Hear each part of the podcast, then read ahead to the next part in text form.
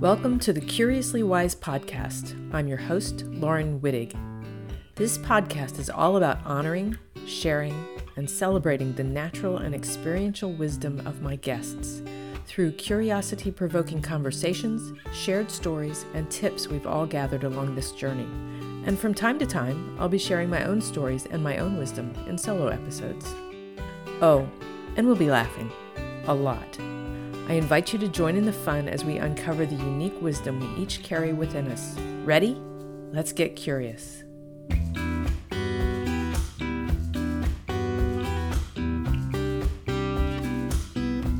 Hi, and welcome to Curiously Wise. I'm Laurin Wittig. I'm your host today. If you listened to a previous solo episode, you may have heard about the trip that I was going to take to Europe. The intention was to hike the Tour de Mont Blanc, which is a hundred ish mile long hike. It's in the Alps and it goes from France into Italy, then Switzerland, and then comes back to France. I talked a little bit about how I was not sure I was completely ready for this trip. Mentally, I was ready. I had already accepted the challenge of such a big trip. Emotionally, I knew it was going to be a bit of a roller coaster. So, I want to share with you the lessons I learned along the way of this adventure. They were not what I expected. And in uh, many ways, they were not new lessons, but they were a reinforcement of things that I already have learned but don't always implement. We fly to France. Day one comes around for the hike. It's kind of an overcast day, as it can be in the mountains, but we're all excited. We've packed and repacked and repacked our packs, trying to get it down to manageable weight. I knew that mine was still kind of heavy, but I couldn't figure out what to leave behind. I had pared it down to absolutely the things in an emergency kind of gear. So our first day, we took the gondola about, I don't know, maybe halfway up. And then we had a climb ahead of us. And it was challenging. I mean, uh, you're in the Alps, they're a lot higher than anything we have access to on the East Coast of the US. And it was challenging, but it was also exhilarating. Now, I'm the slowest hiker in the group. I always am. Part of that is that I like to stop, look around, and I know better than to try to keep walking while I'm looking around because I can be a bit of a klutz.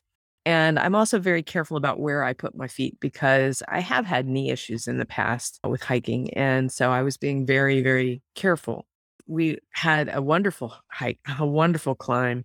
It was challenging. We crossed snow at one point. We were that high up and we ended up at what they call a refuge high up on the mountain where we got to have a hot lunch, which was wonderful and good. And things cleared off and you could see down into the valley and you could see the waterfalls across the valley. And it's just beautiful. And I was being very careful to stretch before we hiked. And I, I, did some stretches again before we got back to it just to support my knees as much as possible. And then we began the descent. Descents are really hard. The Alps are steep, they're rocky.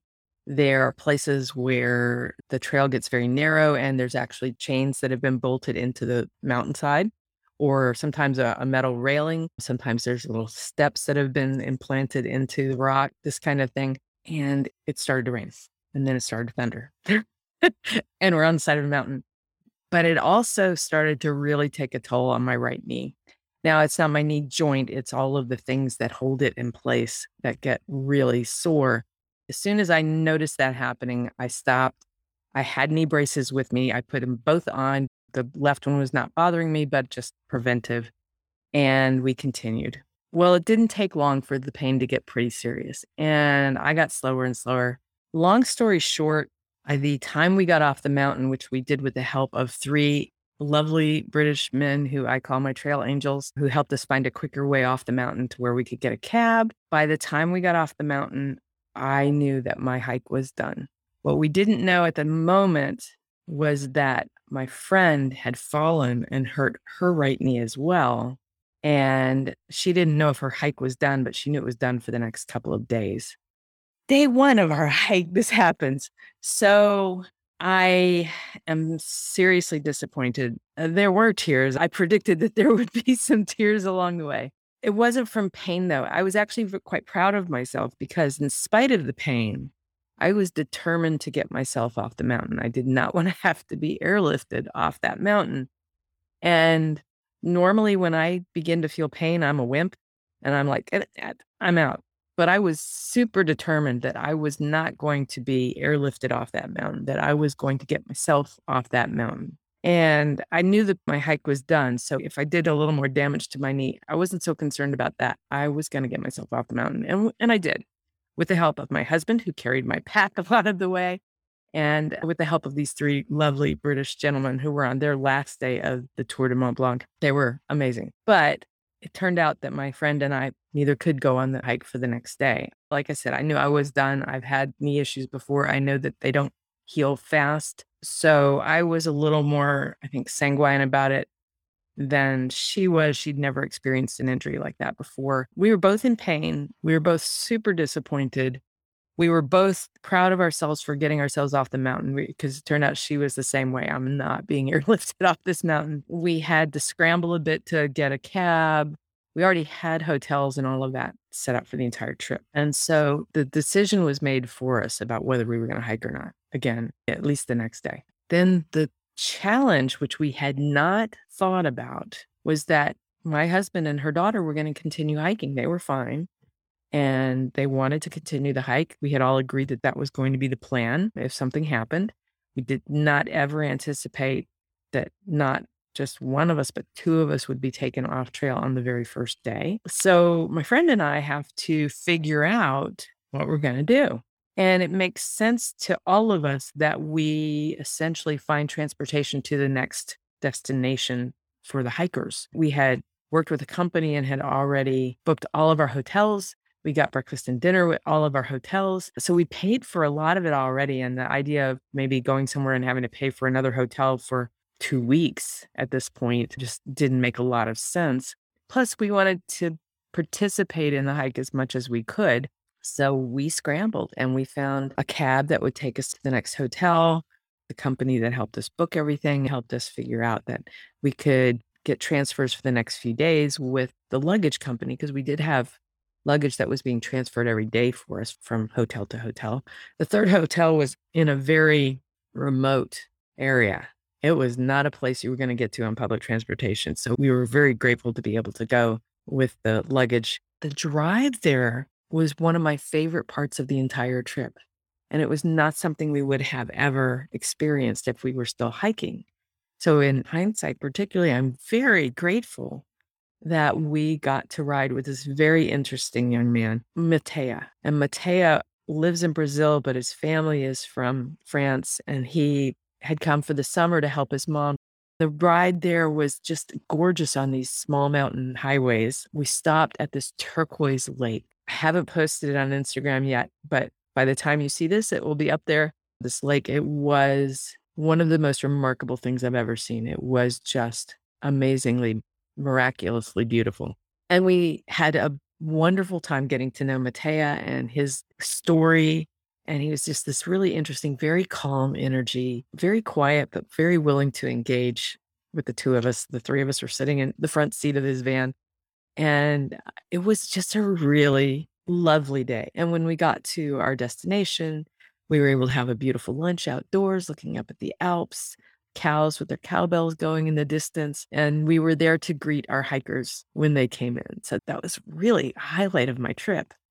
And I would not have gotten that if I had been one of the hikers. So we continued. But this next few days were more challenging in terms of getting transport and finding our ways places and having to plan almost day by day how we were going to get to the next place. We usually could have like today and tomorrow, but then tomorrow we had to plan the next day. It was very difficult emotionally and it was very taxing mentally. Physically, not so much because we were being driven from place to place, but it was mentally, it was very hard and it, very draining. Eventually, we end up hopscotching our way to meet our hikers in Italy at Courmayeur, which was actually, I think that was the next day. We had intentionally planned a day off there. So we had two days in the same hotel there, two nights, and, in time to just kind of regroup. And that was sort of a low point for me. I was torn about what to do next. My friend really wanted to continue hopscotching behind our hikers or to meet up with them every day because this had been a really important mother daughter trip for them. She was really grieving that.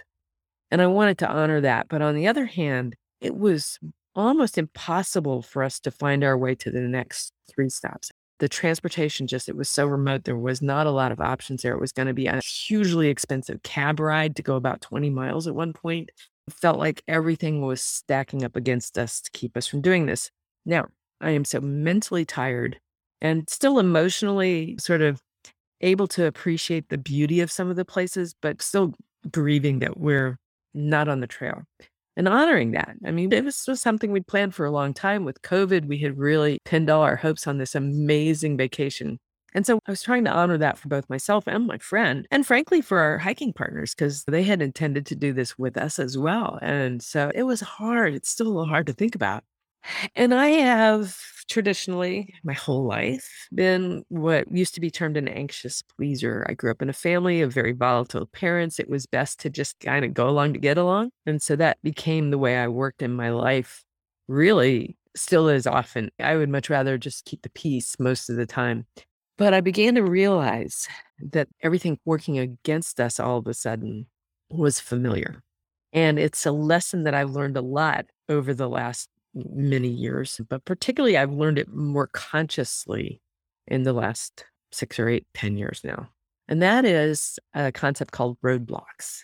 And I can't remember exactly where I found this out. I know that my best friend Pamela is the one that probably brought it to my attention first because that's her role in my life is to wake me up and go pay attention. But this idea of roadblocks, when things are not in the flow of your best interest, when they're not in the flow of your purpose or your your needs in the moment a lot of times you will find yourself blocked and those blocks can be little things. It can be a flight falls through or i mean that's not necessarily a little thing but it can be that you were trying to get some errands done and the car tire went flat and you got to stop and get air okay so minor ones. These were big ones these were pushing buttons in both my friend and I. And we were already tired. We were already mentally spent and emotionally spent. So we didn't have a lot of sort of bandwidth of perspective to step back and assess. Fortunately, my husband is really good at that.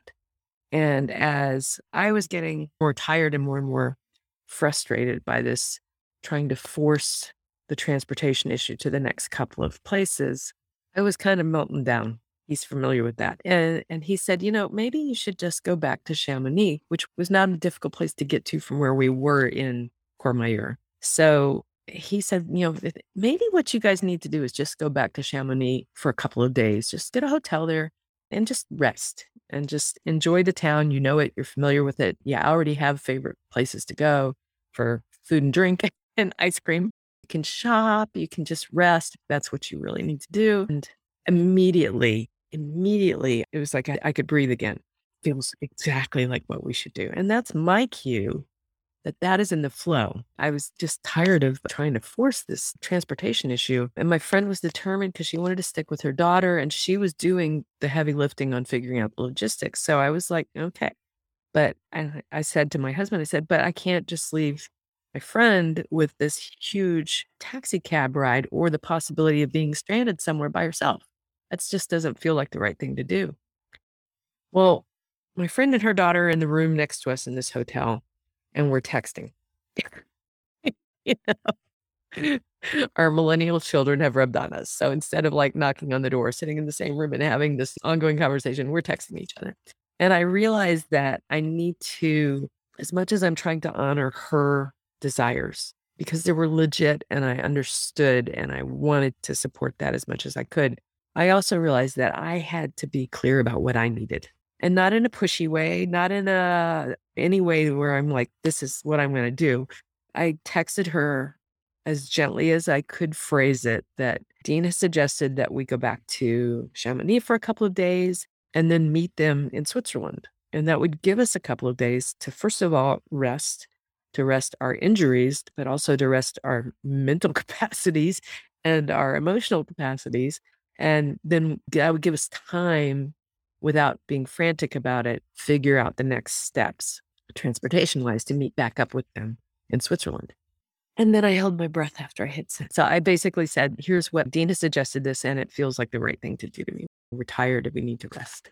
I understand if you want to keep going. I don't want to leave you with the big cab ride expense, but here's what feels like the right thing to me and for me.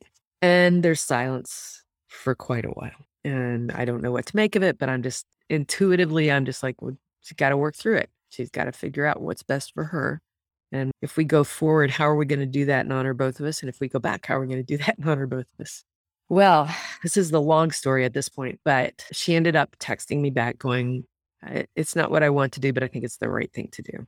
At that point, I get on figuring out how to get us back to Chamonix because there's two ways. One is up and over the mountain by the gondolas, but that didn't feel like the right thing in the moment.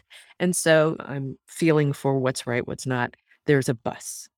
There's a tunnel under the mountain, under Mont Blanc, that goes directly from Courmayeur to Chamonix. The bus ride is less than half an hour. It's like, I don't know, maybe $14. That felt right. My friend gets on booking.com or some site to find us a place to stay in Chamonix for two nights. Now we're going to be there over a weekend at this point. And she finds us a room for a price that's very reasonable, given that it's a weekend and it's in Chamonix, which is a very popular tourist destination. And we know roughly where it is because we know the town. We've spent three days walking around there, shopping and eating and drinking and enjoying the, the views. And so that fell into place. The bus fell into place. We had to walk a little bit to the bus, but it was not so far that we couldn't do that. We rearranged our packing so that we had what we needed with us in our backpacks. And that way the suitcase could continue with our companions so many logistics. So many logistics. This is not my forte. so we get to Chamonix. We figure out how to get from the bus to the hotel, which is on the other end of town from where we had stayed when we were first there, but it's not that big a town. And we realize that it's this beautiful old, it used to be a Savoy hotel. So it's pretty magnificent but it's been millennialized, I like to call it. So it's been redone in the last few years and it's really cool and funky now. And we have a room with a view over the town and off to Mont Blanc. The beds are the best beds we've had since we've been there. And we literally spend our first day there just hanging out in the room. We're each doing our own thing. And it was exactly what we needed.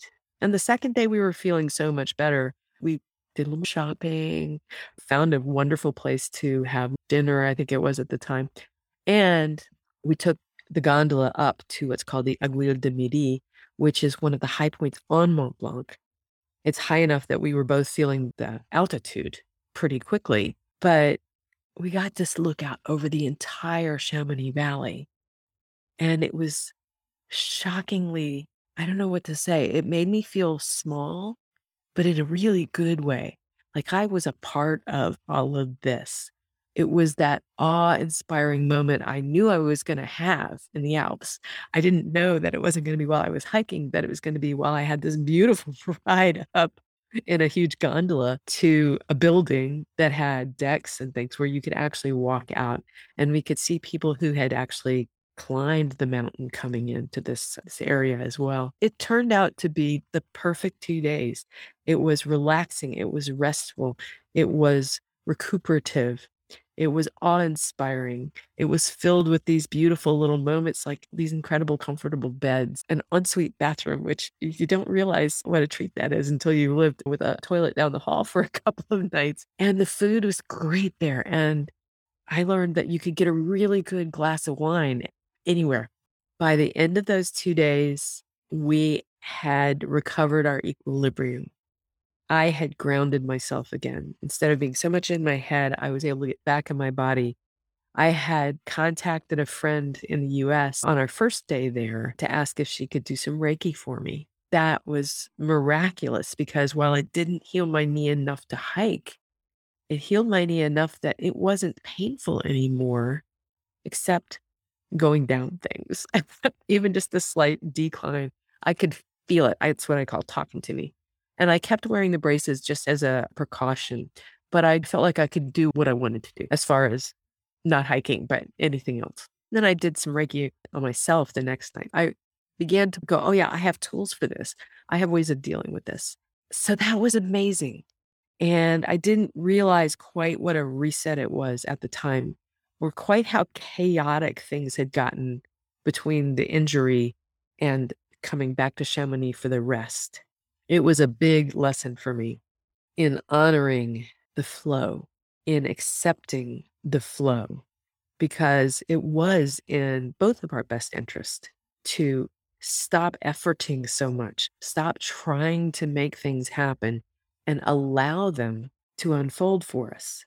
Once we hit that point where we both agreed that beating our heads against the wall to try to make it happen for the next couple of stops was not serving us, I think we both were able to take a breath. The transportation was easy and inexpensive. The lodging was easy and not expensive. I mean, it wasn't inexpensive, but for Chamonix, it was a deal. It was beautiful. It was exactly what we needed just a couple of days to honor where we were, you know, physically, mentally, emotionally, and to allow some healing in that. It was an opportunity for us to remember that we had skills and tools available to us. And so, very easily, the rest of our transportation unfolded. We got to take this beautiful train called the Chamonix Valley Express. It's a train that is designed to let you enjoy the view. Was quick. It took us into Switzerland, and this whole part of our transportation was another case of us seeing parts of France and Switzerland in this case that we would not have seen if we had hiked it. Beautiful, beautiful. And we end up in this amazingly gorgeous hotel we have rooms that look out. Like if you look down, you can see a little courtyard and then it's straight down the mountain from there. So we're perched on the side of this mountain looking out at the valley below. And it's a long way down. And a mountain on this side and a mountain on that side and glaciers and the clouds are like moving art. They're just, it's living art. And uh, they come in and they swap the mountains and then they fill the valley and then they rise and then they'll, they'll hide this part, but reveal that part. And the sun can come through or there's rain over there. It was mesmerizing. And I walked around the lake with my husband when we all got there. And it was another one of those awe inspiring moments on this trip that I knew I would get. I just didn't know how. And that's another lesson is don't lock yourself into how you're going to have these awe inspiring moments. Just intention. I'm going to have awe inspiring moments and don't get into the dreaded house. How am I going to experience awe? You know, it's going to be at this place on that hike, on that day, on that peak. No, just I knew I was going to be awe inspired, but I did never think about how. And that's a lesson I have learned is just to intention the feelings as opposed to how that's going to manifest. This part of the trip, because we'd had that reset time, for me was very different because I did begin while we were in Chamonix to remember my tools, remember how to ground myself into my body, which when I get into pain, I'd rather be somewhere else. So, grounding back into my body, I learned how to help my body recover and how to you know, make something good out of something that had become very difficult.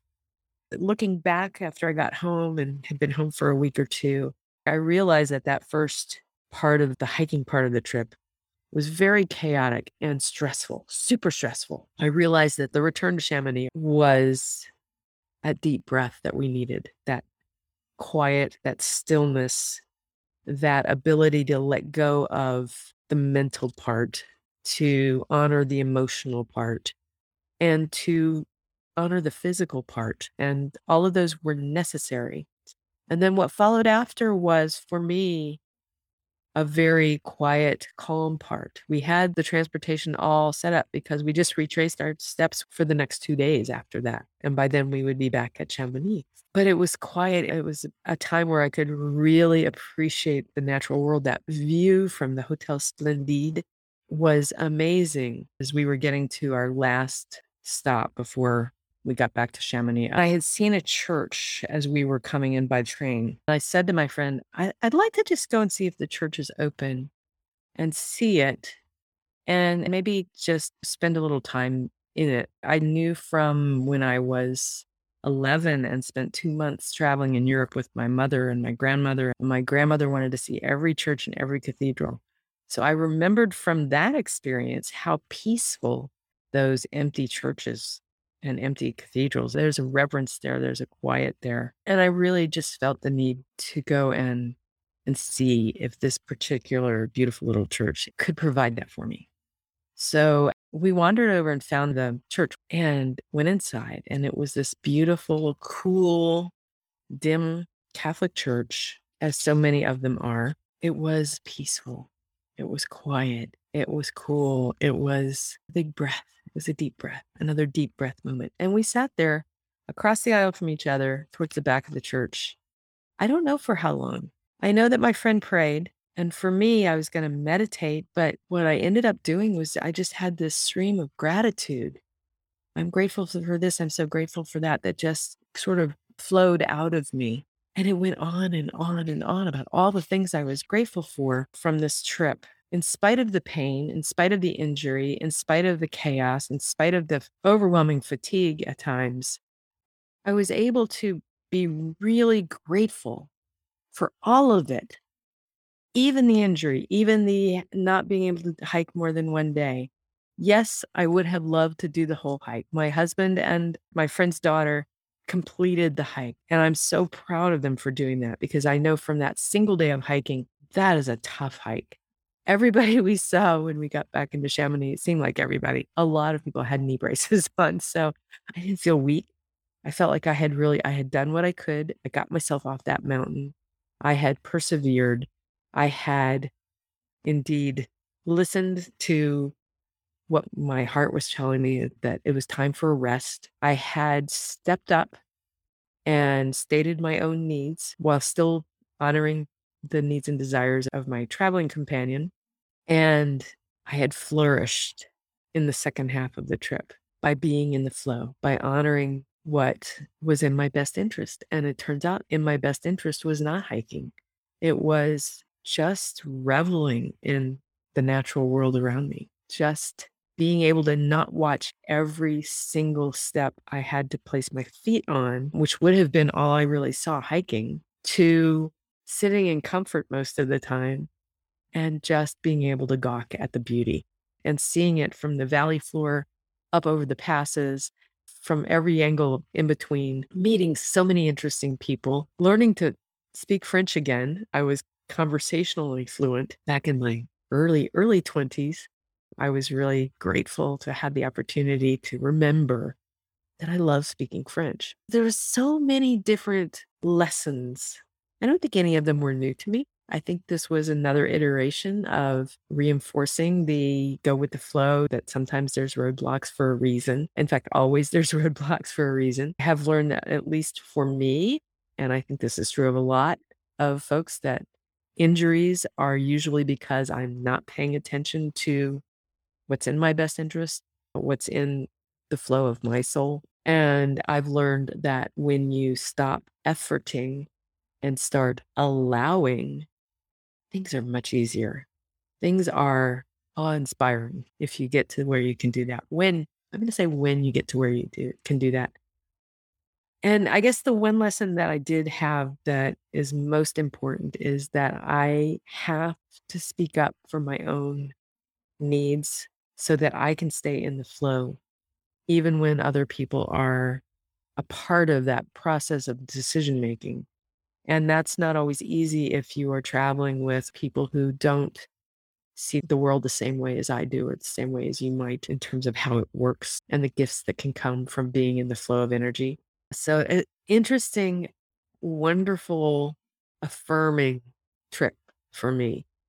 And I hope that I hope I haven't been too long winded here, but I hope that perhaps by hearing about my journey on this trip, on this adventure, this challenge, that you can look at your own life and see places where you have efforted. And maybe the next time something like that happens, you will have the perspectives of my experience to step back and go, all right, this is really hard.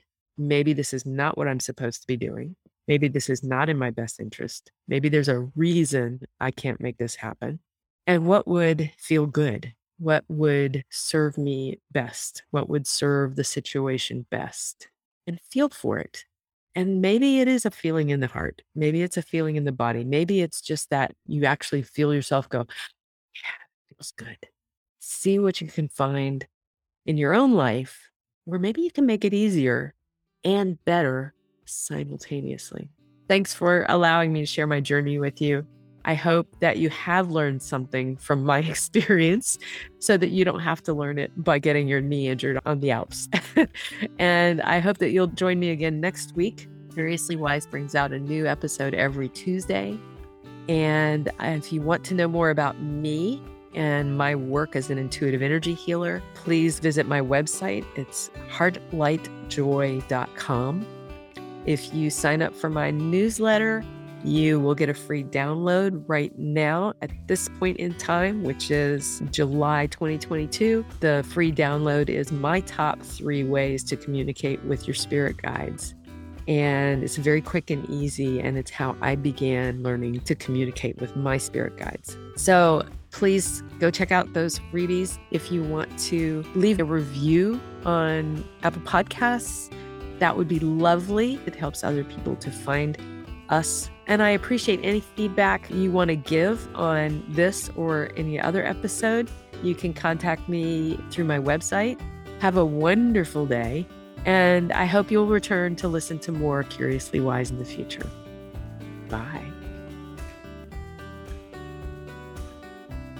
Thank you so much for joining us today on Curiously Wise. If you enjoyed this episode, please be sure to subscribe so you don't miss future fabulous conversations. Curiously Wise is a team effort. I am grateful for the skill and enthusiasm Arlene Membrot, our producer, and Sam Wittig, our audio engineer, bring to this collaboration. Our music is Where the Light Is by Lemon Music Studio. I'm Laurin Wittig. Please join me again next week for another episode of Curiously Wise. From my heart to yours, may your life be filled with love, light, joy, and of course, curiosity.